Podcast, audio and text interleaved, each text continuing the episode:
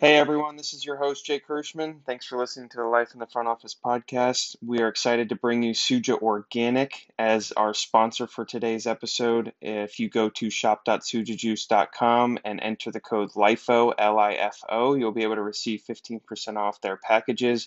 Excited to have Suja on board and thanks for listening. Enjoy the episode.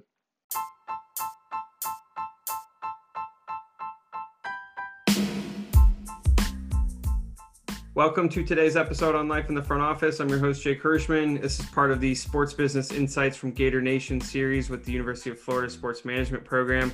Excited to have on our guest in today and Tom Farrey. He's the Executive Director of the Sports and Society Program uh, within the Aspen Institute. And Tom's got a, a incredible career and, and a lot of experience to talk to, but we're really going to focus on kind of the area of youth sports uh, and how youth sports ultimately affects the rest of the sports ecosystem today. So, Tom, welcome to the podcast. Okay. Great to be here. Thanks for having me.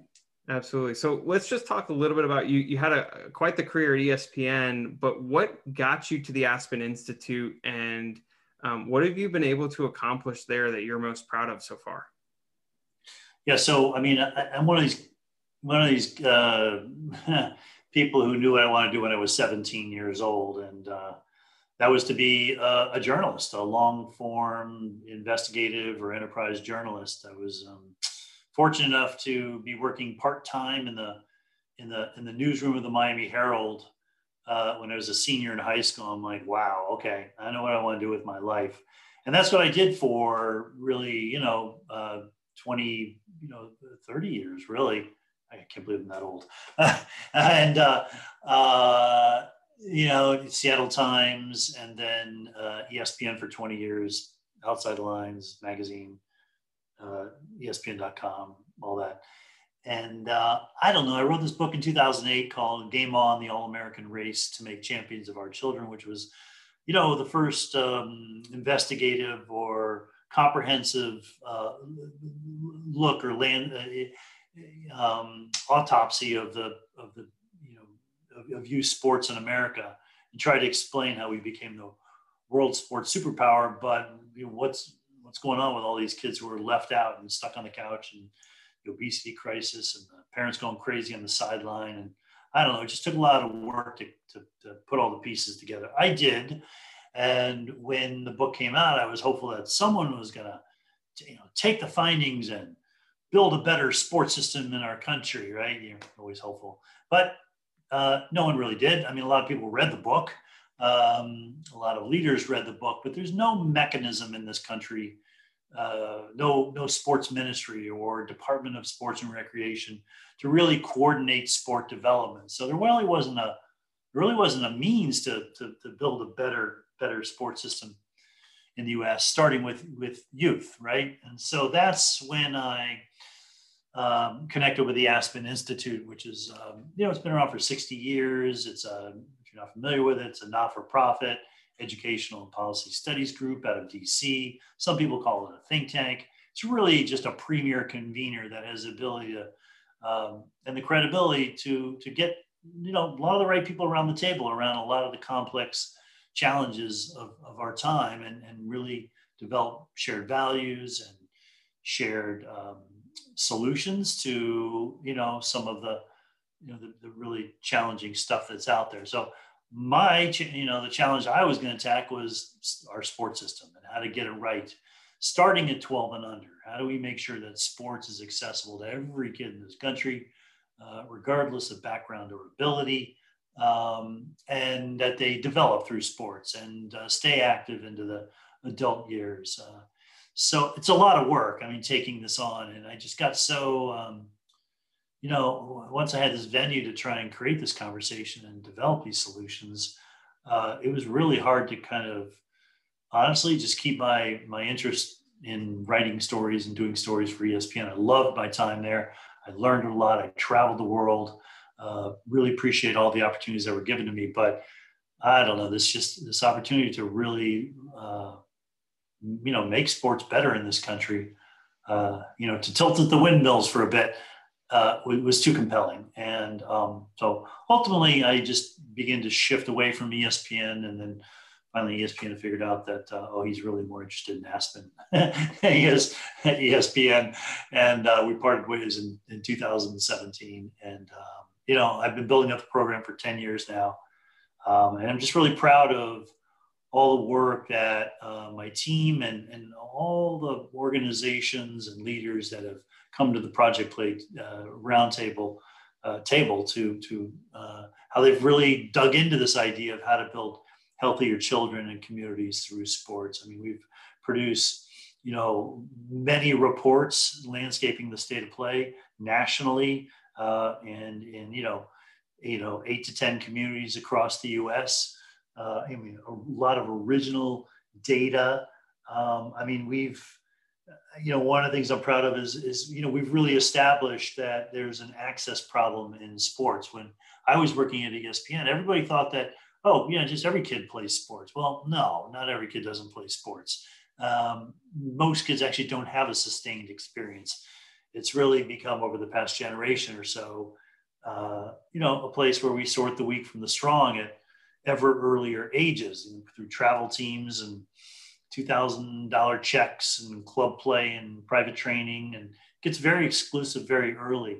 And so I think there's, you know, a, a, broad recognition now that there's an access problem uh, to sports in this country. And uh, is there a lot of other good stuff we've done, but that's is there a long is there a long term effect to the access problem? I mean, we see it in the immediate, right? There's the the health component, there's the community, you know, component, but I mean, long term effects to the fans of our collegiate and professional sports as well. I mean, that's where they start.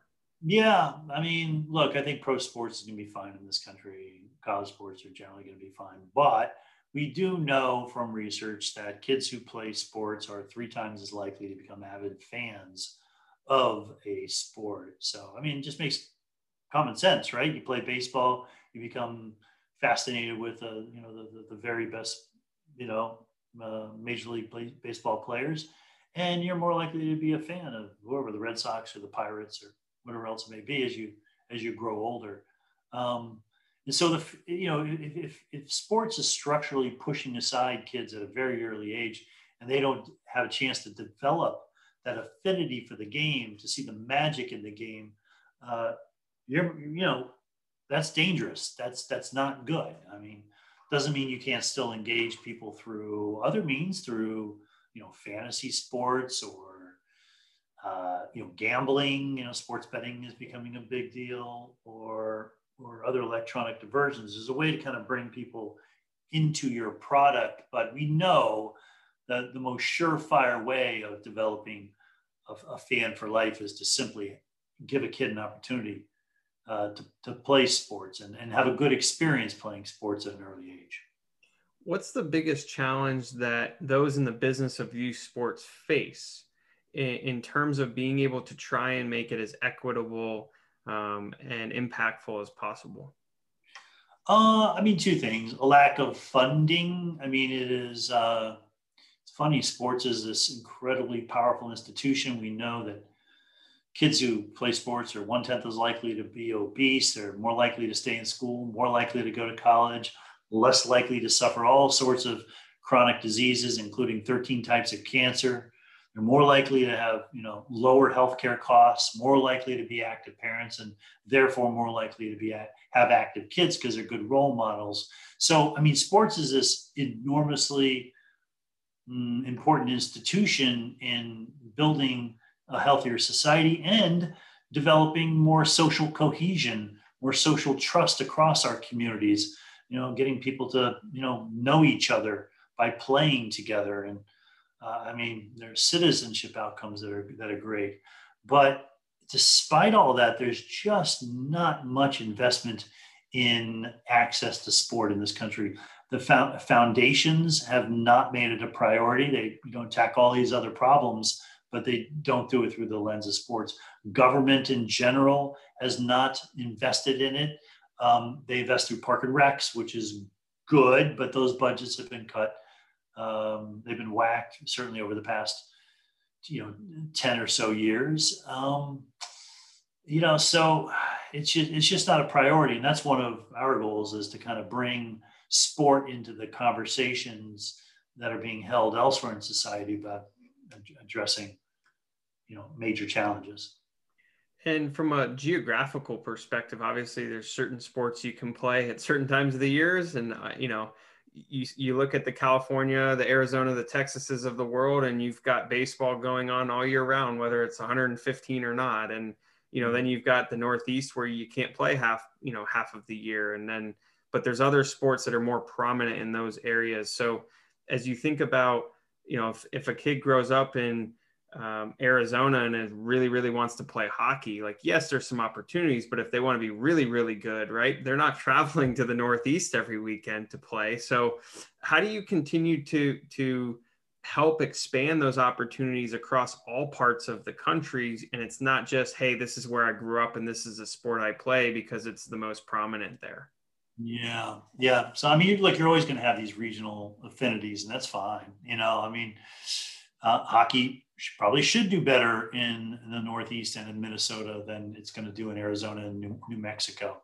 Um, I mean, I'm more concerned about just having access to the, the, the sports that are offered in your in your area. Um, you know, it's gotten so darn expensive that a lot of families can't afford these large checks. Um, and or or there's just so much travel that parents can't sign up for this if they've got more than one or two kids or if it's you've got a single parent home so i you know i, I think that the need uh, the priority needs to be on bringing back community based play local low cost uh, and quality and quality play because a lot of it honestly has not been of high quality in the past it's one of the reasons people have you know fled to these travel teams and start stroking the big checks so um, it can be done, absolutely, but um, it, it's going to take revenue streams uh, and it's going to take um, uh, quality standards tied to you know grant criteria or corporate funding or otherwise. Meaning, if you know if you want our support, show us that you're a good actor. You know, show us that your coaches are trained, that you are um, you know you're making room for you know kids from lower income homes in your in your community. Uh, you know, by scholarshiping or uh, or, or, or otherwise. How have you know some of the you've seen some of the leagues, whether it be MLB or NFL, with their kind of their programs, right, with play ball or play sixty, and um, some of the ways in which the leagues are trying to engage, you know, some of the different communities. Um, what's one way that that each team right in their own local community continue you know can continue to whether it's an academy whether it's camps right like mm-hmm what are, what are ways in which you know professional teams or even the colleges can help with this issue? I mean, what are what are the assets that, that colleges in particular have? Because there are more of them around the, around there. I mean, they have space, so they have athletic facilities. So, how, you know, how do you open those up more to the community? You don't just you know cordon them off for NCAA athletes or even you know you're the club sport athletes on campus. I understand there's sometimes facilities constraints, but there's a lot of green space in, in universities. Um, universities also have students who uh, who could become coaches in these communities, particularly you know, underserved communities. So programs like you know Coaching Corps um, works with college students to get them trained up to be youth coaches. Uh, you know, uh, particularly those who um, you know uh, look like the communities that they're trying to serve. So they they're very good at trying to get you know kids uh, who are from minority backgrounds or who are female and connect them with programs in, in uh, urban environments, uh, in particular. So then you know those are a couple couple assets. Um, I think you know colleges and the NCAA can recognize that they are um, part of the problem. Really, um, I mean, you know, youth sports has been transformed by the chase for the athletic scholarship since the really the early 1990s. Um, that's what's driving this is just this idea of ROI, downstream uh, return on investment. That parents, you know, write the checks and do all the travel and do everything that they're asked to do to keep their their kid in a, a competitive situation where they can get in front of scouts. So that's fine if you want to kind of keep that system in place, but recognize that you know there's a you know, there's a, a lot of bad stuff that comes from the chase for the athletic scholarship, from kids being burned out to overuse injuries to access issues. And so, how can you be, you know, how can you address some of these gaps? Um, you know, using using your assets and using your voice uh, uh, as athletes. I think there's a lot that the colleges, in particular, can can do, and then pro athletes can use their you know significant social media platforms to advocate for the interests of, of kids you know i mean kids have certain they should have certain like rights in sport. Um, and um, you know who's who's going to stick up for kids? We talk about the, the rights of you know pro athletes and college athletes now and olympic athletes but who's looking out for the kids who's who are you know you know 6 8 10 12 14 16 years old? Um, right now it's no one you know? I mean their parents might look out for them but they, they have very few protections and so athletes need, can be very effective uh, um, voices for uh, advocating for what good looks like in in youth sports and and the ethical treatment of uh, child athletes yeah, it's it's one of those interesting things as you mentioned, kind of developing since the early '90s. It's you know this chase for the scholarship eh, then kind of funnels down, and you're even seeing it from kind of the business models, right? It's the business model of pro sports funneling down to college sports, now funneling down to even high school sports, where you know when I was in high school, like we didn't have sponsors of our team. Now you're now you're seeing sponsors of teams and you know stadiums and all this sort of stuff that it's yeah. just that trickle down effect you know the recruiting component is even earlier right and so as you think about holistically people that are working in the industry people that want to work in the industry what opportunities ex- exist out there to try and ultimately get into the space of doing um, doing good for their community or doing good for the country from a sports perspective knowing that it can impact people in the right way? Yeah i mean you know what anybody can do is begin to uh, be a champion for good play, uh, for you know, for, for, what good looks like in youth sports at the at the local level. Um, you know, we've got a resource on our Project Play website called the Teamwork Toolkit, where we've basically shared what we have learned about mm, you know landscaping communities and mobilizing leaders in those communities to try to develop a better state of play. So you can go in there and you can see like you, you could you know survey youth in your community you know uh, map all the different facilities here's how you bring you know uh, your sport leaders in the community together and, and shape a shared agenda and develop you know mutually reinforcing actions that are aligned with the, the shared vision in your particular community so you could just be a local champion it's going to take a little bit of work but if you care about sports it's a it's a pretty good uh, you know community organizing uh, exercise. What do you wish you could change about sports if you could snap your finger and it would happen? What do you wish? Um, my wish is that there would be uh, more dedicated funding for uh, underserved programs in this country. Number one, um, and that may happen. Look at New York State the other day. Um, uh, they, they, they, legalized uh, sports betting, and um, there's a carve out, $5 million a year. It's going to go to youth sport programs and underserved, you know, that, that, that serve underserved kids. And, um, you know, it's never been done before. That's the first state to do it. Um, it's actually an idea that, you know, I first kind of researched and put the pen, pen to paper on and wrote up and got published two years ago. And uh, a legislator in New York saw that and, uh, and, and, did the hard work of, uh, of, of, getting this included in, in the legislation. That's now, that, that could be model legislation, you know, anywhere in the country, Florida and places that have not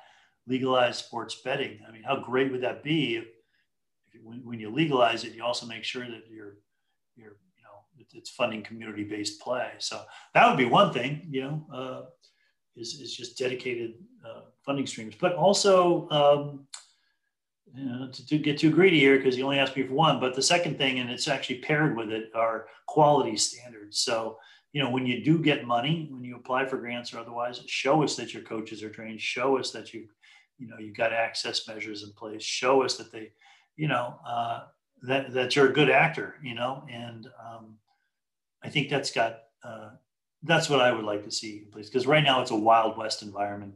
Pretty much do whatever you want to do. Uh, you know, very few constraints and an awful lot of protections uh, for for for the adults who are you know serving kids. Many of them serving them very well, very uh, most of them are right, but there are some bad actors out there, and frankly, there's just a lot of people who are untrained in key competencies in working with youth. Yeah, I mean, you think about uh, even just the education system, right? People are trained to become teachers, so why can't people be trained to become coaches? It's the same thing. You're teach, you're just te- teaching a different context, right? Yeah, um, yeah, yeah. No, you're absolutely right. Yeah, no, it's spot on. I mean, I think one one of the interesting things with with coaching too is that you know as as those that are you know in the industry um, and those that are you know watching from afar right you look at the development of sports and how coaches can impact those that are coming up through the game um, i mean truly coaches can impact people's lives right? And there's a, a huge component there that uh, i know positive coaching alliance has had a huge role over the last you know x amount of years trying to help you know the coaching landscape as well. So tom last question for you as we wrap up here. You know when you think about um, being a journalist right? It's it's everyone's a journalist now. You, you can you can have a blog you have a podcast you can have this that and the other um, what's the biggest thing you learned from being a journalist that has helped you in what you're doing now today? Mm, curiosity. I mean, you know, uh, to be a good reporter, you have to be, you know, naturally curious, and you have to develop your question asking skills and, and just getting to the bottom of anything. And so, uh, that's been, I mean, that's been the separating factor for me throughout my life. Is is just uh, my curiosity. You know, I, I, went to a high school that was I don't know how many people, but not all that many people went to four year colleges, and uh, but I was a very curious person, and um, and then I fell into journalism and just taught me how to be a researcher and taught me how to think and taught me how to write. So.